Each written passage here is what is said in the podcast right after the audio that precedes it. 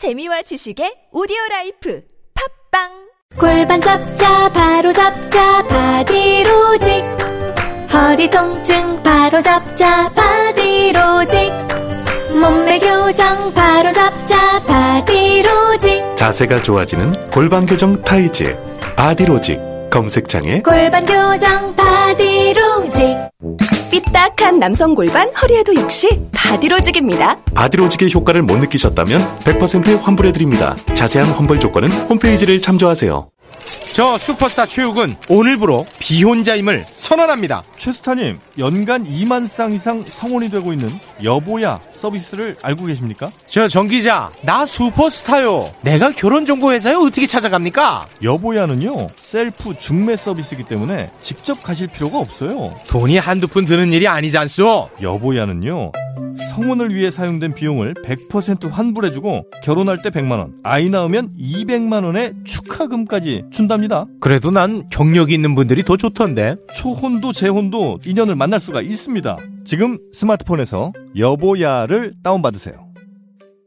누가 이르기로 으쌰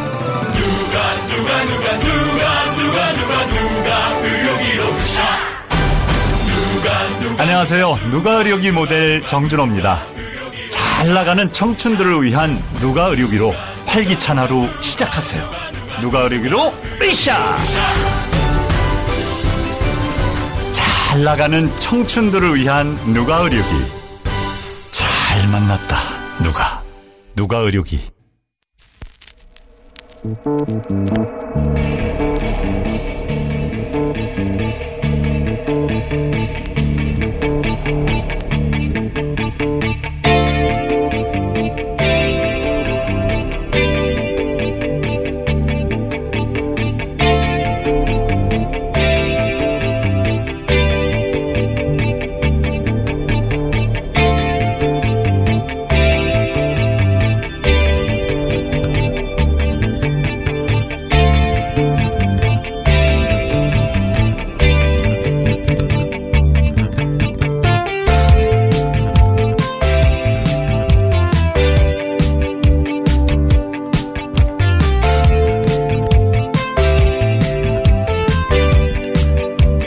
안녕하세요. 김호준입니다. 김경수 경남 도지사 항소심 재판부가 이미 한 달을 미뤘던 선고를 어제 다시 한번 미루고 변론을 재개하겠다고 밝혔습니다. 재개 판단은 재판부 고유 권한이 맞죠. 그런데 그 과정에서 김 지사가 매크로 시연회에 참석했다고 재판부에 잠정 결론을 공개했습니다.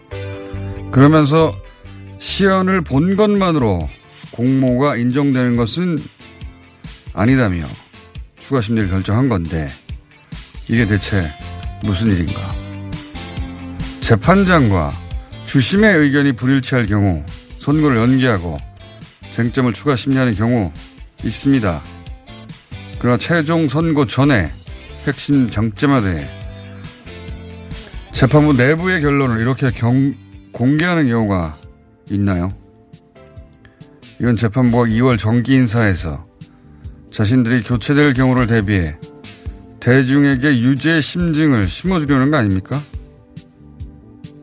그렇게 판사의 기술을 쓰는 거 아닙니까? 아닌가요? 그게 아니면 어떻게 선고의 핵심 쟁점을 미리 공개해버리는 거죠? 이런 경우가 대체 있나요? 이게 대체 무슨 일인가? 김호준 질문이었습니다.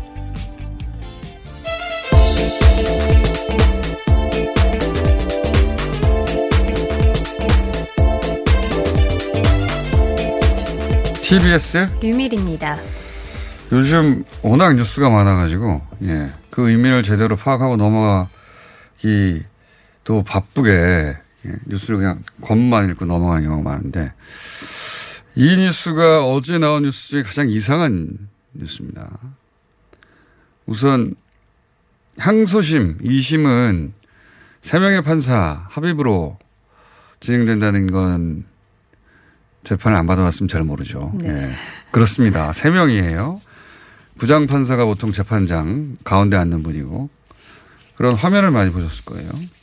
양옆으로 이제 상대적으로 젊은 판사 두 명이 어, 주심 부심이 있는데 그중 한 사람이 판결문을 주로 작성하는 주심 판사라고 불립니다. 그러니까 재판장은 어, 진행을 하죠.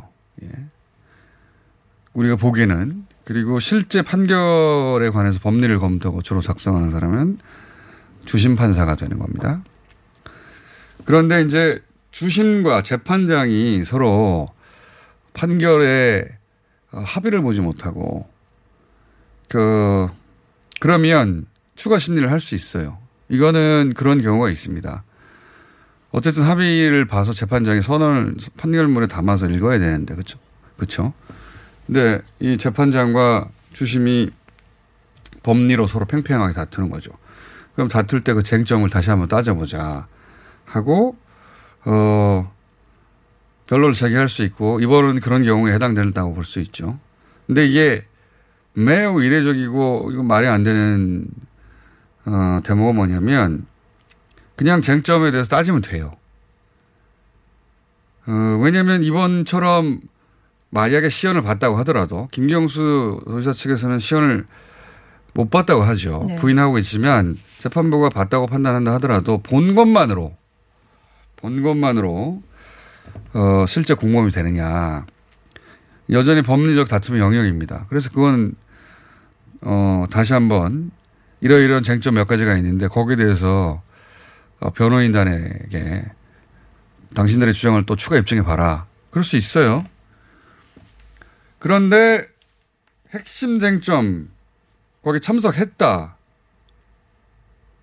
하는 부분을 잠정 결론이죠 아직도 그거를 공개를 해버렸어요. 네. 예, 이거는 피고 측에 대단히 불리한 내용이고 어, 일반인들에게 유죄 심증을 만들어주는 겁니다. 예. 이걸 전 국민이 알도록 공개할 이유가 하나도 없고 그렇게 하지도 않아요. 예. 근데 왜 이런 일이 벌어졌을까? 이상한 일이 벌어지면 이게 이렇게 이렇게 하지 않아요. 절대 이렇게 하지 않은 일이 벌어지잖아요. 무슨 일이 왜 이렇게 이런 일이 벌어졌을까? 이제 추정해 보는 거죠. 이런 일이 벌어지는 이유가 이제 재판장하고 주심의 의견이 맞지 않을 경우, 어, 그럴 경우로 추정이 되는데, 근데 이 재판부 3명 중에 재판장과 부심은, 어, 2년이 지나서 2년마다 정기 인사가 있거든요. 정기 인사의 대상이에요, 2명. 그러면 심지어는 자신들이 잠정 결론 내렸던 걸 다음 재판부에 넘기고 가야 되잖아요. 그럼 다음 재판부는 그 이전 재판부의 결론이 해석되지 않습니다. 자기들이 다시 결론을 내릴 수도 있어요. 그런데 그걸 공개해버린 거예요. 그러면 부담이 되죠. 다음 재판부가. 혹은 바꾼다고 하더라도 그러면 결론을 바꾼 거네 라고 어, 할 수도 있는 거죠. 그런 정치적 부담을 주는 판사의 기술을 쓴 거 아니냐 이거예요. 자, 제 추정은. 물론 이 가설이 성립하려면 떠나는 두 명 중에 한 명이 아주 강력하게 유죄를 주장했고 그것 때문에 계속 선고가 두 번이나 연기됐고 어 그런데 이제 본인은 인사 대상이어서 내 결론이 다음 재판부에 혹은 내가 없는 동안 내가 없어도 어 여론에 영향을 미치라고 이런 이런 기술을 쓴 게 아닌가. 라고 생각할 수밖에 없다. 저의 경험상 그렇습니다. 저 개인적인 추론이에요. 이례적인 일이 벌어졌으니까. 물론 변수는 또 있어요. 음, 정기 2년마다 꼭 정기 인사를 하는 건 아닙니다. 예외적으로 예를 들어 국정농단 재판 같은 경우 어 워낙 복잡하고 큰 사안이니까 그냥 계속 하게 해요. 근데 이 사건이 그렇게 복잡한 건 아니어서 그렇게 될지는 모르겠습니다만 통상은 바꿉니다. 바꿀 대상이 되는데 어, 어쨌든 이건 통상적이지 않고 매우 있을 수 없는 이례적인 일이고, 어, 그래서 기술이 들어왔다라고 저는 봅니다. 이런 정치적 사건에는 근데 이게 재판부가 이런 기술을 쓰는 건 처음 보네요. 저는 기술이라고 안한 일을 했으니까 해석합니다만 양신장과 함께 또 한번 이건 다음 주에 다뤄보기로 하고요. 제가 제 경험상으로 그렇습니다. 자, 첫 번째 뉴스는 뭡니까? 우리 군이 미군이 주도하는 호르무즈 호위 연합체에 참여하는 대신에 독자적인 파병을 하기로 했습니다. 아, 해적 퇴출을 위해 아덴만에 가 있는 청해 부대 작전 구역을 호르무즈 해협 인근까지 확대하는 방식입니다. 이게 이제 정부가 미국의 요청 그리고 이란과의 관계를 동시에 고려하는 절충안을 네. 말하는 거겠죠. 예. 미국 연합체에는 동참하지 않고 그러면서 이미 해외에 나가 있는 청해 부대의 작전 방향을 좀 변경하는 수준에서 이란의 사전에 양해도 그랬다고 하는데 그렇다더라도 이란 입장에서 이해한다고 말은 해도 그게 동의한다거나 반길 일은 아니기 때문에 이건 저희가 전문가를 모시고 따라 한번 다뤄보겠습니다. 예, 일단 그런 결정이 있었다 알려드리고 다음 뉴스는요. 네, 어제 국무회의에서 검찰 직제 개편안이 통과가 됐습니다. 검찰 직접 수사부서 13곳이 형사 또 공판부로 전환됩니다. 이게 이제 되게 생소한 단어들이고, 예. 어, 특정 정부 부처의 어, 직제가 어떻게 되는지 우리가 알 게 뭡니까? 네. 어, 검찰도 마찬가지고. 그런데 이 내용은 지난 여름부터 예고된 거였어요. 예. 검경 수사권 조정이 되면 결국은 어, 검찰이 직접 수사하는 게 줄어든다는 거 아닙니까? 그럼 직접 수사하는 부서가 줄어들고 그 부서가 어떻게 전환되느냐? 공판, 어, 공판부 그리고 어, 민생 관련을 강화해서 형사부로 전환될 거라는 건 이미 이미 여름께부터 계속 나왔던 얘기가 이제 법안이 통과됐으니까 예. 어, 국무회의에서 이 직책 개편안을 통과시킨 것이고 여기서 핵심은 핵심 중에 하나는 하나는 검찰청 사무기구에 관한 규정 개정안을 의결한 겁니다. 이게 뭐냐면 한마디로 말하면 이런 겁니다.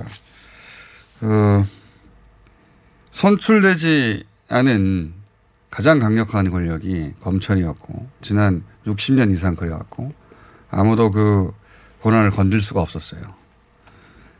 어, 그 대목을 이제는 문민의 통제로 관리하겠다는 것이고 과거에 어, 법무부가 상위기관이지만 검찰을 감독했다기보다는 검찰이 법무부에 출장 가서 자기들이 원하는 걸 법무부의 이- 이름으로 진행을 한 겁니다.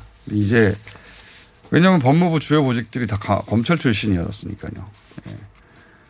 그리고 다시 복귀하고.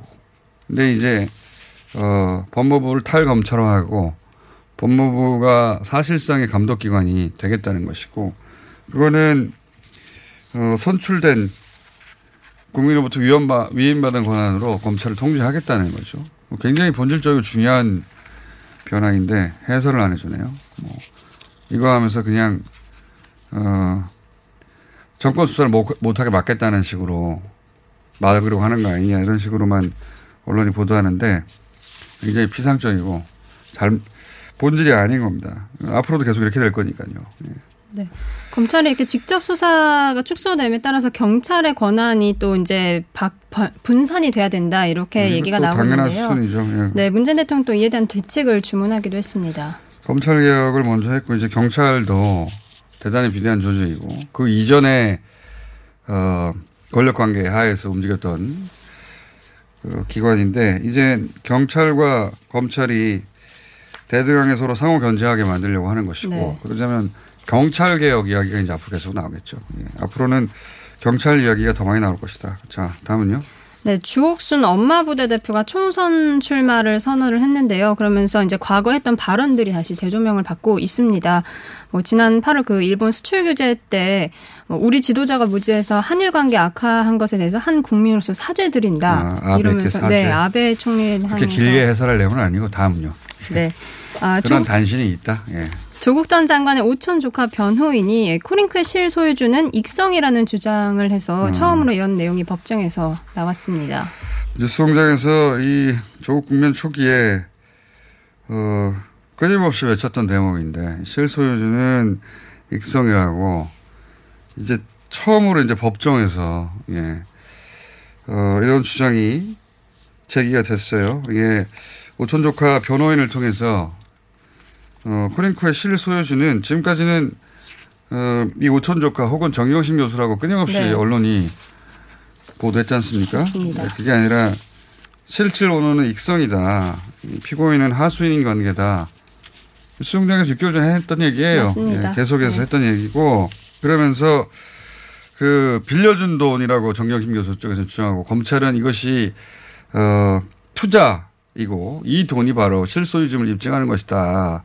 이 대목이 또 쟁점이 됐습니다. 사실 이 내용을 보도한 매체도 하나밖에 없어요. 예, 하나밖에 없고 주요 메이저 언론들은 한마디도 하지 않고 있는 대목인데 그렇게 오랫동안 떠들어 놓고 정작 재판이 진행돼서 주요한 증인 증언들이 나오는데 보도를 안 해요. 그래서 제가 알려드리는 건데 그 재판부가 물어봤어요. 이게 투자인지 아니면 대여한 건지 어떻게 구분하냐고. 왜냐하면 어, 이 오천 조카 쪽에서는 대여한 거라고 정경심 교수도 빌려준, 빌려준 돈이라고 주장하죠. 그래서 변호인 쪽에서 아주 명쾌하게 얘기합니다. 그게 어, 투자라면 경영의 성과에 따라서 받는 돈이 계속 변할 거 아니냐. 네. 장사가 잘 되면 돈 많이 벌고 그런 얘기죠. 당연하죠. 투자니까. 근데 성과에 관계없이 원금 보장하고 정해진 이자만 받는다면 그거 빌려준 거 아니냐. 맞죠. 상식에 부합하는 설명이죠. 그러니까 이 경우는 정확하게 대여한 거다. 이런 얘기를 왜 그렇게 많은 기사를 실소유주라고 정경심 실소유주, 오천조카 실소유주를 보도했던 언론들이 하나도 보도하는지 모르, 안 하는지 모르겠어요. 이건 온라인 매체가 보도한 겁니다. 예, 유일하게. 다음요. 네, 우한 폐렴이라고 불리는 신종 폐렴 확진 환자가 국내에서도 처음 발생한 가운데 의심 환자도 3명으로 또 늘었습니다. 이게 이제 전 세계적인가 봐요. 네. 점점. 게다가 춘제, 우리로 치면 설날이죠. 네. 예. 최대 명절 때문에 중국에서 인구 이동이 뭐 10억 단위 일어난다고 하는 그때 우리나라에도 여행 올 중국인들이 많고 본인도 어 스스로 이그 보균 상태인지 모른 채 오는 여행객들이 있을 거 아니겠습니까? 네. 그런 데 대한 우려가 있습니다. 중국에서도 중국이 아니라 미국에서 한 명 환자가 나왔다고 하고 예. 중국에서는 뭐 300여 명 정도라고 발표하고 있는데 어 서구 언론에서는 아마 1000명 단위 넘어갔을 거다라고 전문가들이 나와서 얘기하고 있어요. 예. 조심하셔야 될 것 같고 그렇다고 뭐 패닉 상태에 빠질 일은 전혀 없는데 예. 그 과거에 사스나 그렇게 떠들어졌지만 때문에, 네. 우리나라에서는 별일 없었잖아요. 관련해서 저희가 사부에 좀 짚어보겠습니다. 전문가 모시고 우리는 뭘 조심해야 되는 건지. 자 다음은요. 네, 지난해 일본의 그 수출 규제에 대한 결정이 일본 기업이 절대 우위에 있다는 판단으로 인- 인한 건데 이게 착각이었다라는 어 일본의 보도가 있었습니다. 아사히 신문이 어제 보도를 했는데요. 또이 비슷한 얘기를 일본 경제 산업성 관료 출신인 정치 경제 평론, 평론가도 어 유사하게 얘기를 했습니다. 어, 일본에서 그런 얘기가 나오는 겁니다. 이런 주장은 어, 팽팽하게 갈렸죠. 예, 수출기도 초반에.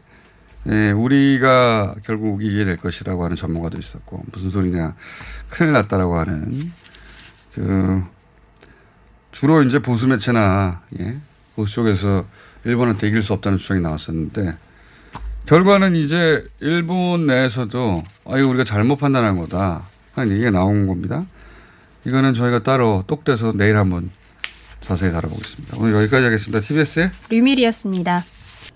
긁지 말고 뿌리세요 글루타셀 아직도 무작정 긁고 계신가요? 지금도 밤마다 긁어대는 아이 때문에 고민이신가요? 미친 듯이 가려울 때는 긁지 말고 글루타셀을 뿌려보세요. 약국이나 검색창에서 리얼한 후기를 확인해 보시고 많은 사용자들이 인정한 특허받은 글루타셀 스프레이로 긁지 않는 편안한 밤을 보내세요. 긁지 말고 뿌리세요 글루타셀 서울에선 난방 부문이 미세먼지를 가장 많이 배출한다는 사실 알고 계신가요? 서울시에서는 가정용 일반 보일러를 친환경 콘덴싱 보일러로 교체 시 20만 원을 지원합니다. 미세먼지는 줄이고 에너지 효율은 높이고 연 13만 원의 난방비 절약까지 일석삼조. 가정용 일반 보일러를 친환경 콘덴싱 보일러로 교체하세요. 자세한 사항은 120 다산 콜센터로 문의하세요. 이 캠페인은 서울특별시와 함께합니다. 팟캐스트가 업어 키운 미궁 대장사랑입니다. 청취자분들의 뜨거운 사랑 덕분에 압도적 평점의 다이어트 제품과 압도적 품질의 유산균 제품을 출시하였습니다. 다가오는 설날과 신제품 출시를 기념으로 최대 40% 할인 이벤트를 시작합니다. 1년에 딱 두 번 설날 할인 이벤트 최대 40% 놓치지 마세요. 미궁 대장사랑이 글로벌 기업으로 발돋움하기 위해 JSR 라이프로 사명을 변경하였습니다. 검색창에 JSR 라이프. 박지희 씨, 코업이 또 완판됐네? 재구매가 많아서 그런 것 같아요. 먹어보면 아침이 다르다고 하잖아요. 오빠들은 어때? 아홉 가지 멀티비타민의 페루산 마카가 콜라보돼서 그런지 아침 활력이 달라. 코업 진짜 좋아. 나는 먹은 날과 안 먹은 날 차이가 확 나더라고. 코업 안 먹으면 너무 불안해. 팟캐스트 유일! 멀티비타민과 페루산 마카의 환상적인 콜라보. 검색창에 코어업 검색하세요.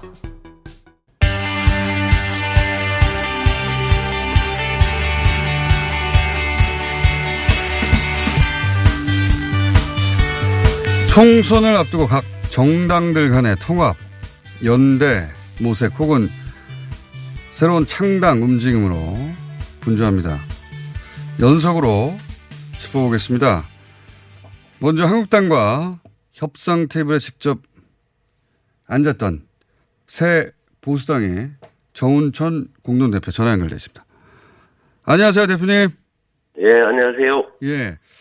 이 새 보수당은 한국당에게 통축이 예. 통하지 말고 1대1로 협상하자고 요구를 했고 결국 1대1로 하기로 결정이 됐습니다. 근데 왜 꼭 1대1이어야 했나요? 아니, 어제 그런 저희 최후 통첩을 했는데요. 예. 예, 그 결과를 한국당에서 받아줘서 이제 보수 대통합의 그러한 그 통합 열차가 제 궤도 위에 제대로 올라섰습니다. 예. 이유는 뭐냐면 이제 전체적인 보수 대통합을 위해서 국민들에게 하는 국민들에게 메시지를 전달하는 것은 우리 혁신 통합 추진 위원회고요. 이제 그렇게 하더라도 신선합당 내지는 합당을 위해서는 당대당으로 이렇게 추진을 해야 되거든요. 그래서 당대당이 추진을 하지 않으면 초- 창당이나 신선합당을 할 수가 없습니다. 그래서 거기에 대해서는 진위를 우리 한국당에게 요구한 겁니다. 그러니까 꼭 당대당이어야만 세부적인 실, 어, 조항들에 대한 조율이 가능하니까 뭐 그런 겁니까? 그렇게 이해하면 됩니까? 아니면 한, 예, 한 예를 든다면요. 네, 구체적으로 좀 지금 알려주세요. 한, 한국당이 당직자가 한 예를 들어 100명이다. 예. 우리 세보수당이 20명이다. 그러면 당직자들을 구조적으로 어떻게 할 것인가 이런 건 충분히 서로 서로 이렇게 협의를 해야 하는 거 아니겠어요? 예, 예. 이게 시간도 얼마 안 남았는데. 구체적 현안이 있는데 그거를 여러 주체와 함께 얘기해가지고 진도가 나가겠느냐 이런 이런 겁니까? 그러니까 전체적으로 이렇게 국민들에게 우리가 이제 대, 보수 대통합을 하는 것은 협통해서 하는 거고 예. 또 당대당으로는 당연히 그러한 일들을 세부적으로 해야 되는 게 당연하죠. 알겠습니다. 어, 뭐 언론에서는 결국 그 쟁점이 지분인데 그런 내밀한 얘기를 하자면 1대1로 앉아야 되는 거 아니겠는가 이렇게들 해석하는데 지금 세보수당에서 이렇게 주장은 뭐 우리 유승민 의원이 얘기한 보수 재건 3원칙 예. 그 원칙을 확실하게 해서 어, 보수의 혁신을 가져오자는 게 주장이었고요. 그리고 말씀하신 지분 문제 이런 등이 4년 전에 그런 거 해가지고 쫄딱 망했지 않습니까? 이제는 그런 일을 하지 말자. 제대로 원칙대로 한번 해보자. 그것이 좀 저희의 주장입니다. 근데 뭐 3원칙은 한다고 말만 하면 되는 건데 그걸 가지고 몇 날 며칠을 서로 얘기할 건 없고 구체적으로는 지분과 또는 말씀하셨듯이 어, 예를 들어 그쪽 변명 우리 20명인데 어떻게 정리할 건가 이런 실무적인 이야기 하는 거 아니겠습니까? 그래서 지금 제일 중요한 것은요. 예. 그 혁신을 이제 우리 3원칙 중에 제일 중요한 게 보수 혁신인데 예. 혁신은 이번에 뭐 이제 공관위원장을 뽑는다든지 이렇게 해서 제대로 예. 어, 국민들이 원하는 그런 공천이랄지 이런 등등이 제대로 되면 그 원칙에 부합되는 거죠. 음, 그러니까요. 그 말씀은 결국은 지금 새 보수당 소속의 지역위원장들이 있는데 그 지역위원장들 어, 몇 자리나 보장해 줄 거냐 이 얘기로 결국 기결되는 거 아니겠습니까? 뭐 내용적으로 그런 얘기가 나와서 제가 주장한 게 그였습니다. 제가 이제 통합 창구 역할을 하고 있는데 예. 그런 얘기를 하면 우리 보수 통합은 망한다. 아, 그런 부분은 완전히 투명하게 확실하게 하자. 4년 전에 그런 지분 경쟁 이런 등등으로 망해버렸지 않냐. 음. 이제는 그런 타산 지속으로 삼아야 된다 해서 저희 새 보수당이 그러한 혁신에 대한 원칙을 확실하게 한번 해보자는 게 저희 뜻이고 그런 걸 주장하고 한국당에 에, 계속 에, 그러한 시그널을 보내고 있습니다. 그러면 투명하게 하자는 건 어떻게 하자는 건가요? 자유 그 아니죠. 예. 일, 일테면 이렇습니다. 지금 현재 국민 지금 현재 세, 어, 일테면 한국당이 예를 컷오프를 30% 그다음에 예, 예. 전체를 50% 한다. 예. 굉장히 중요한 일 아닙니까? 예, 예. 거기다 여성, 거기다가 또 청년 이런 걸 제대로 넣는다. 이런 등등이 저희들한테 시그널을 보여주는 겁니다. 그런 것이 확실하게 되면 그게 혁신이 아니겠습니까? 아, 그러니까 세부상 입장에서는 우리한테 몇 개의 지역은 꼭 줘야 한다는 그런 구체적인 어, 요구사항을 가지고 협상하지는 않는다 이런 말씀이시네요. 하여튼 그런 얘기 하면 쫄딱 망한다는 그런 생각을 제가 주장을 하고 또 그런 등등이 우리 전체 서부당의 그러한 의- 의미를 함께 이렇게 에, 한국당 또는 우리 협통에다가 그렇게 주장하고 있습니다. 근데 그런 얘기를 해서 약속을 받지 않으면 지금 세부수상 소속의 지역위원장은 불안해서 어떻게 합니까? 내가 지금 현재 그 지역위원장이 지금 현재 제일 불안해하고 있는 것은요. 한국당 국회의원들 108명 중에 50%를 이렇게 컷오프 한다니까 거기가 훨씬 지금 불안해야 할 겁니다. 알겠습니다. 지금 그런 등등을 이렇게 해- 해놓고 나면 저희 세보수당의 모든 분들은 오히려 기회가 되는 거죠. 그러한 혁신을 제대로만 해준다면 저희들한테도 기회가 되는 거 아니겠습니까? 알겠습니다. 근데 그렇게 해서 이제 어렵게 통합이 됐습니다. 근데 지금 사실상 세부수당 현역 의원들 전원이 한국당 전신인 새누리당 출신이라 형식은 합당이지만 내용은 복당이 아니냐는 비판이 아마 이게 작업이 끝나면 있을 수 있는데 거기에 대해서는 어떻게 대응하실 계획입니까? 사실 저희가 지금 한국당하고 합당을 하면 도로 새누리당이라고 해서 예. 어, 그렇게 여러 가지 또 폄하를 할 수 있기 때문에 그래서 이제 혁신 통합위원회에서 전체 우리 보수 전체의 시민단체까지 포함해서 그렇게 해서 창당을 하는 것이 국민들한테 어필을 하는 것이다.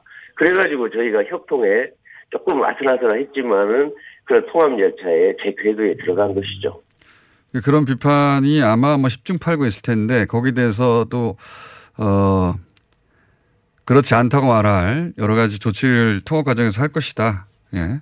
아니요. 지금 보수혁신 통합위원회에서 저희가 두 명 들어가 있고 한국당이 두 명 들어가 있잖아요. 예. 거기에 또 시민단체가 들어있고 지금 새로 창당하는 그런 두 군데 또 들어가 있고 그래서 거기에서 전체적으로 통합을 할 때에는 뭐 보수 확장에 의한 대통합이 되는 것이죠. 그렇게 이제 확장 그러니까 어 보수 진영 전체가 다 중도까지 포괄하는 통합을 하겠다는 게 저의 어 의도였고 그렇게 지금도 추진하고 있는 걸로 알긴 합니다만 그런데 우리 한국당은 통합의 대상이 아니다라고 세부상의 입장을 정했다는 식으로 언론이 보도하는데 이 보도가 맞는 겁니까? 그게 이제 저희 보수 세- 보수 삼원칙의 첫 번째가 예. 탄핵의 강을 넘어서자 이렇게 이거거든요. 예. 예, 거기에 예를 들어서 우리 공화당에 누구든지 간에 거기에 부합되면 같이 할 수 있습니다. 않다면 안 되는 거죠. 부합한다는 건 예를 들어서 우- 우리 공화당 소속의 누군가가 어 박근혜 전 대통령 탄핵은 합법적이고 문제가 없었다라고 그렇게 의사 표현을 하면 이 대상이 되지 그렇지 않다면 안 된다는 겁니까?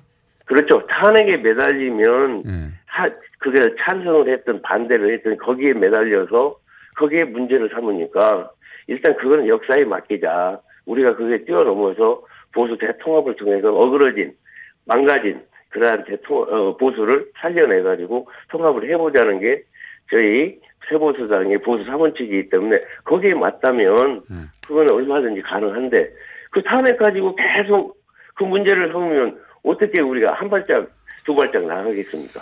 근데 우리 공화당은 정체성 자체가 사실은 박근혜 전 대통령과 함께하고 어, 탄핵은 부당한 것이라고 하는 것인데 그 정체성을 버리지 수 있을까요? 그게 저도 탄핵에 탄핵에 찬성을 한 사람 중에 하나입니다. 그 당시에 만약 헌법 가치 안에 헌법 안에 안 들어갔으면 더 큰 문제가 일어났기 때문에 그때 찬성을 하고 또 반대를 한 사람 모두가 다 거기에 보수의 책임을 다 져야 할 사람들입니다. 근데 그거 가지고 이렇게 에, 계속 문제를 삼게 되면 아무 일도 못 한다. 이제는 그걸 뛰어넘어서 탄핵을 넘어서 새로운 미래로 나가야 된다. 그게 이제 저희 의지고 그게 지금 공감대를 형성하고 있는 겁니다. 어, 여하간 그런 입장이기 때문에 현재로서는 우리공화당은 어, 지금 진행하고 있는 통합의 대상에서는 어, 열외로 하고 지금 진행하고 있다 이렇게 이해하면 됩니다. 예, 잘 말씀하셨네. 그렇습니다. 네. 알겠습니다. 오늘은 여기까지 하고요. 이게 이제 앞으로 예. 계속 진도가 나갈 테니까 그때마다 전화 연결 드리겠습니다. 예. 감사합니다. 감- 예, 감사합니다. 네. 새 보수당의 정운천 공동대표였습니다. 이어서 이번에는 우리 공화당 입장 들어보겠습니다. 어, 우리 공화당의 조원진 공동대표 전화 연결돼 있습니다. 안녕하십니까? 안녕하십니까. 예. 예. 대표님 방금 들으셨겠지만은 이거부터 여쭤봐야 되겠습니다. 인터뷰 연결돼서. 그, 새 보수당은 우리 공화당은 일단 통합 대상으로 생각하지 않는다고 하는데 우리 공화당의 이 지금 진행되고 있는 소위 보수 통합에 대한 입장은 어떤 겁니까? 아니, 우리 공화당은 가만히 있는데 자기들끼리 뭐 통합을 넣는다, 안 넣는다, 그거 웃기잖아요. 지금 통합의 문제는 분명히 우리는 입장을 정리를 했고, 뭐, 김무성, 유성민하고 같이 못 간다, 이렇게 분명히 얘기했어요. 그런데 자기들끼리 뭐 통합에 넣느니 안 넣느니 나무당에 대해서 예의가 없는 거죠. 그 다음에 지금 통합 논의하는 뭐, 어, 어, 논의는 어, 아무튼 국회의원 몇 석 있다고 이렇게 합치겠다 이런 얘기 아니고 그게 뭐 정치공학적인 얘기고 아주 과거 폐습의 정치다 이렇게 보는 거죠. 통합이라는 것은 우선 가치, 생각이 같아야 되잖아요. 그 다음에 아무튼 그 우파 국민들의 민심에 따라야 되지 않습니까? 예. 근데 어, 어떤 여론조사에서 그래 나왔대요.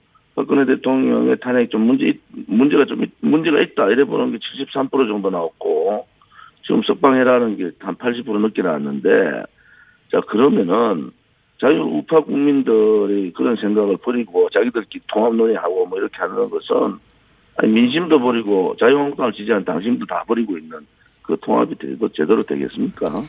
알겠습니다. 그러니까 세보수당이 입장이 뭐든 간에 우리 공화당은 김무성, 유승민이 함께 한다면 우리는 못한다고 진작부터 말해왔기 때문에 그게 공식 입장이다. 이렇게 이해하면 되겠네요. 예. 저는 아마 세보수당 뭐 이런저런 얘기하지만은 예. 가만히 놔뒀으면은 나머지 일곱 사람 그냥 개별적으로 자유한국당 들어갔을 거고요. 예. 유승민 의원은 뭐 그냥 대강 정치를 떠나는 상황 이 정도 됐을 텐데 왜 황교안 대표라는 분이 저렇게 구걸하듯이 통합 얘기를 하는가? 황교안 대표 스스로가 지금 코너에 몰려서 살아남기 위한 방어편이다. 저는 그 정도밖에 보지 않아요. 알겠습니다. 그 입장은 제가 이해했고요. 최근에 근데 이제 그 우리 공화당 내에도 이제 자본이 좀 있습니다. 이건 여쭤보지 않을 수 없는데 홍문정 공동대표가 결별했다는 보도가 있었는데 집회도 따로 열게 했다는 식으로 보도가 됐고 우선 이 보도가 맞습니까? 그 보도가 맞습니다. 맞는데 예. 우리 공화당의 분명한 지도부나 당원들의 입장은 통합 문제하고 분리 집회 문제하고 두 가지 얘기를 가지고 얘기하면 분리 집회 문제는 예. 당에 있어서 대단히 중요한 결정 사항이지 않습니까? 분리 집회라는 건 어떤 의미죠? 예를 들어서 우리가 지금 그 우리 공화당 집회를 하고 있지 않습니까? 네네. 별도로 집회를 또 하겠다. 우리 공화당 집회를 그게 이제 분리 집회라. 아, 홍문정 의원 쪽에서 따로 분리해서 집회를 하겠다 이 말. 예, 예, 그렇게 얘기를 했죠, 벌써. 예, 그래서 예. 한번 했는데, 뭐, 요새 말로 폭망했죠. 우리는 부산에서 했는데 몇만 명이고, 이쪽은 뭐, 아주 적은 숫자가 있는데, 그것은, 그, 당의 중요한 결정사항이지 않습니까? 그렇죠. 집회라는 게. 예. 그것을 당의 결정기구인 최고위원회를 거치지 않고, 아주 심도 있는 논의를 거쳐야 되는 문제인데, 일방적으로 발표를 음. 했다는 것은, 그것은, 어, 상당히 문제가 있고, 절차상의 문제가 있다 이래 보는 거고요. 두 번째는 통합 문제도 마찬가지입니다. 우리 공화당이 가지고 있는 통합은 첫째 통, 그 탄핵의 중심 세력이 있었던 탄핵에 있었던 어, 사람들은 일단 전개를 떠나면 우리가 통합문을 연다 이게 원칙이었거든요. 예. 근데 뭐 최고위원회 이런데 전혀 논의 없이 뭐 자유한국당하고 새보수당하고 통합하면 그다음 2단계 통합을 하겠다 이런 얘기를 했는 거는 아주 잘못된 처신이다. 그래서 그분이 홍문종 대표님께서 잘 판단을 하셔서 지금 당원들이 상처를 많이 입었어요. 그래서 그 당원들한테 사과하고 다시 돌아오는 게 맞다 이래 보는 거죠. 알겠습니다. 그러니까 복귀를 기다리시는 거군요. 근데 보도된 홍문종 의원의 주장은 그 홍 의원의 주장입니다. 박근혜 전 대통령이 홍문종, 조원진 다 물러나고 비대위를 꾸리라고 했는데 어, 대표님이 거부했기 때문에 이렇게 결별하게 된 것이다. 갈등의 원인은 거기 있다. 이런 식의 주장을 했습니다. 이 주장에 대해서는 맞는 주장입니까? 지난번 그 지금보다 대통령의 말씀을 이렇게 저렇게 얘기하는 거 맞지 않아요. 예.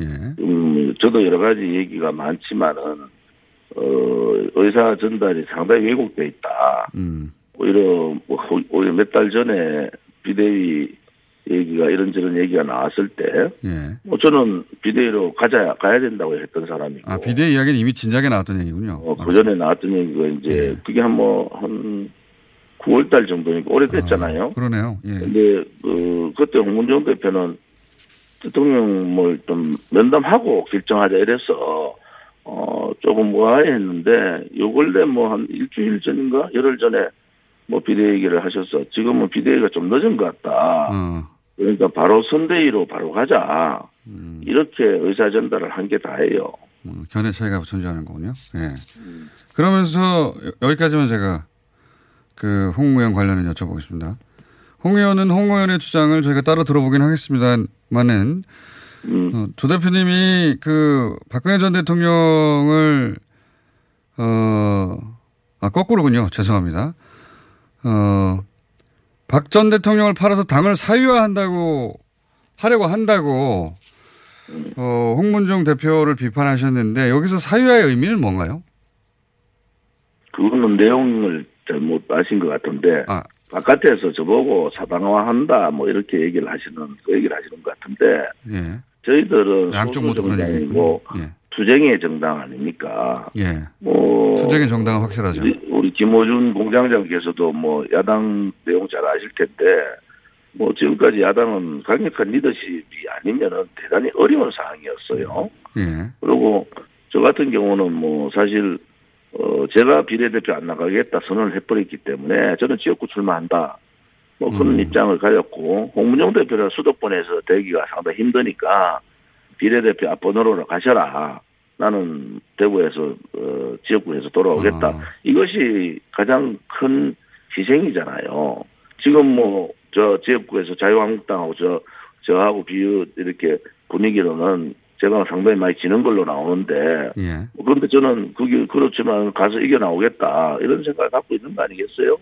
근데 그것은 본인 스스로를 내려놓으면 되는 겁니다. 정치인은 특히 야당은 자기 희생을 하고 그 희생을 통해서 국민을 감동시켜야 되는데 아무튼 황교안 대표도 뭐 그런 부분에서 좀 약했다. 그런데 나는 내 걸 다 내려놓고 나는 지역구 가서 죽든 살든 살아서 돌아올 테니까 형님이 비례대표 하시오.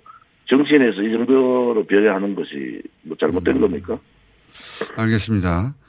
뭐 혹시 홍문정 의원과 다시 합칠 가능성이 아, 저는 없- 언제라도 뭐 지금 홍 대표에 대해서 뭐 윤리에서도 징계 보류를 시켰듯이 뭐 당원들한테 당원들 상처를 너무 많이 입어서 지금 산 우리 당원들은 일반 당원들하고 달라서 3년 동안 투쟁을 했던 정당 아닙니까? 한 주도 쉬지 않고 167차까지 했는데 예. 그런 당원들이 상처를 많이 입었어요 마음에 그 당원들한테 사과하고 오늘이라도 빨리 생각을 잘못했다 뭐 합치자 합치는 게 어차피 뭐 탈당을 안 하셨으니까 그냥 들어오시면 됩니다. 아, 탈당까지 하신 건 아니군요. 예. 네네. 한 가지만 더 여쭤보고 네. 앞으로 상황 진행되는 거 봐서 계속 연결하겠습니다. 이 그러세요. 네. 박근혜 전 대통령이 마지막 순간에 여기서 마지막 순간이라 하면 이제 총선 관련해서 어, 어떤 절정에 이르는 순간에 그 대통령의 메시지를 우리 공화당 쪽에 낼 것이다 이런 전망도 있는데 그럴 가능성이 있다고 보십니까? 그것은 대통령의 결정사항이잖아요.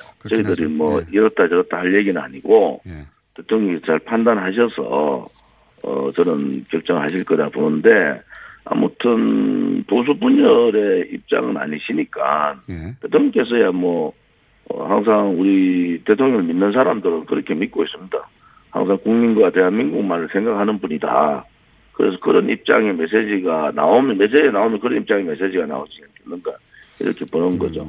우리 공화당만 꼭 찍어서 메시지가 나오지는 않을 것 같다. 이런 이렇게 이해하면 됩니까?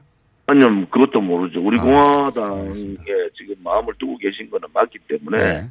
뭐 우리 공화당을 얘기하시든 그렇지 않으면은 보편적인 얘기를 하시든 그렇지 않으면 메시지를 안 내시든 뭐 그런 입장 아니시겠습니까? 알겠습니다. 총선이 한참 남았으니까 저희가 주기적으로 연락드리겠습니다. 감사합니다. 자주 자주 연락 주세요. 알겠습니다. 감사합니다. 네, 계세요. 네. 지금까지 조원진 우리공화당 우리공화당 공동 대표였습니다. 바로 이어서 이번에는 민주평화당 짚어보겠습니다. 이렇게 아직 연결이 안 됐나요? 예.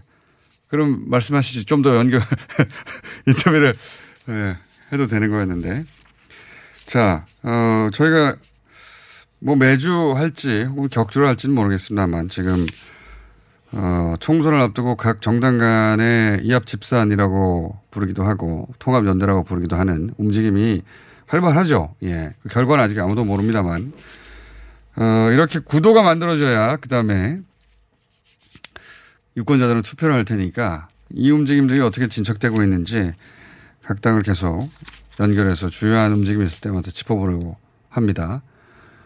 그래서 오늘은 세 번째 순서로 민주평화당 역시 그런 어, 정당 중에 한 곳이어서 정동영 대표 전화 연결해서 인터뷰하려고 하였습니다만 아직 전화 연결이 안 되고 있어요? 예. 전화를 안 받으신다고요? 전화를, 아, 전화 연결됐습니까? 네. 안녕하세요, 대표님. 네, 안녕하세요. 네, 오랜만입니다. 저희가 연속으로 정당 간의 움직임에 대해서 이제 짚어보고 있는데, 어, 이 민주평화당 관련해서는 이제 그 안철수 전 대표 얘기를 하지 않을 수 없을 것 같습니다, 우선. 안철수 전 대표가 귀국하면서, 어, 뭐, 삼지대 얘기 나오고, 뭐, 창당 얘기 나오고 하면서 그 대상으로 대한신당은 아니라고 얘기했는데, 민주, 통, 어, 민주평화당에 대해서는 아니라는 얘기를 하지 않았어요. 예. 어. 그랬나요? 예. 예, 그렇습니다. 보도되기로는 그렇습니다. 대한신당은 꼭 찍어서 거기하고는 안, 안, 안 하겠다고 했지만, 어, 민주평화당에 대해서는 그런 얘기를 안 했는데, 안철수 전 대표와 함께 할 수도 있는 겁니까? 대표님? 반문연대로 어, 갈 생각인 것 같은데요. 안철수 전 대표는요. 그건 민주평화당이 갈 길은 아닙니다. 어, 저희는 개혁연대의 길은 갈 수 있습니다. 선거제 개혁을 위해서 4 플러스 1을 어, 선택하고 앞장섰듯이 이제 다당제를 제도화했는데 에, 우리 안철수 전 대표는 지금 음, 선거제 개혁과 관련해서 어, 모호한 입장인 것 같아요. 그리고 이제 분명한 것은 반문 연대를 외치고 있는데 과연 어, 그것이 국민적 설득력이 있을지 모르겠습니다. 그러니까 지금 안 전 대표가 반문 연대 성격을 띠는 창당을 하고 그, 그런 분들을 모으게 된다면 거기 참여할 생각은 없다. 예. 민주평화당은 4년 전에 에, 국민적 선택, 에, 그러니까 쟁투의 정치를 그만두고 어, 제3당을 키워서 다당제로 어, 가야 되겠다는 국민적 선택을 지금까지 충실하게 받들고 있는 유일한 정치 세력입니다. 그러니까 안 전 대표가 이걸 분열시키고 나갔고 그리고 또 이른바 대한신당이 또 이걸 재분열시키고 나갔음에도 불구하고 어 찬바람 불고 어 비바람 치는데 에, 어쨌든 그 다당제의 기치를 붙들고 있고 또 그것을 위해서 선거제 개혁 저작권은 민주평화당에 있습니다. 그러니까 우리 김호준 대표 어, 또 인정을 좀 하시리라고 생각합니다만 민주평화당이 없이 선거제 개혁이 있었겠느냐 선거제 개혁 없이 공수처가 있었겠느냐 검경 개혁이 있었겠느냐라고 생각합니다. 알겠습니다. 그, 한 가지만 안철수 전 대표 관련해서 더 여쭤보겠습니다. 그, 안철수 전 대표가, 어, 왜냐하면 이제 호남에서 움직이는 여러 세력이 있습니다만 그 중에서 안철수 전 대표도 다시 호남에서 베이스로 움직이려고 하는 게 아닌가 싶어가지고 왜냐하면 귀국하자마자 호남에 가서 인사하고 결국 호남 민심에 다시 어느 정도는 기대 보려고 하는 거 아닌가 이렇게 보여지는데 그게 통할 수 있을까요? 어떻게 보십니까? 안 통할 것 같습니다. 먼저 석고 대죄해야 한다고 생각합니다. 어떤 점을 4년 전, 전 예. 어, 그러니까 우선 4년 전 국민의 선택, 호남의 선택에 대해서 등을 돌렸단 말이죠. 여기에 대해서 말로는 사과한다고 했지만 정직하게 사죄해야 합니다. 그러니까 어, 이 국민의당을 분열시킬 때 그게 국민의 요구가 아니었거든요. 개인적 타산이었죠. 그럼 4년 뒤에 복귀를 다시 하면서 이 복귀가 국민의 요구냐, 아, 개인적 타산이냐라는 그 어, 구분점이 있습니다. 그런 점에서 일단 진정성을 인정받으려면 어, 국민적 선택, 어, 다당제를 하라고 하는 그런 공의를 저버린 데 대한 분명한 정직한 어, 석고대제가 필요하다고 생각합니다. 알겠습니다. 그러면 민주평화당이 그리는 총선의 구조는 어떤 겁니까? 민주평화당은 지금 이 상태 그대로 어, 의원 네 분과 함께 쭉 가는 겁니까? 아니면 다른 세력과 연대나 통합을 모색하는 겁니까?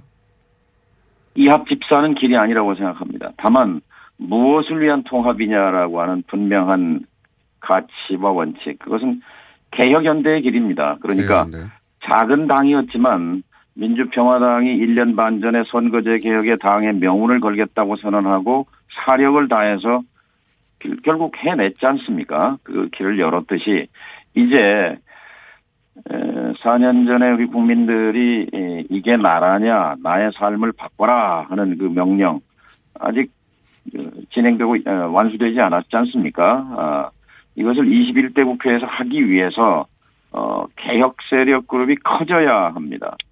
네. 4 플러스 1을 통해서 예산 처리하고 공수처 처리하고 선거제 처리했듯이 제도적으로 이제 다당제의 기반은 만들어졌는데 여기에 이제 보수 정당 그룹이 커질 것이냐, 개혁 진보 정당 그룹이 커질 것이냐 하는 이제 국민적 선택이 남아 있는 거죠.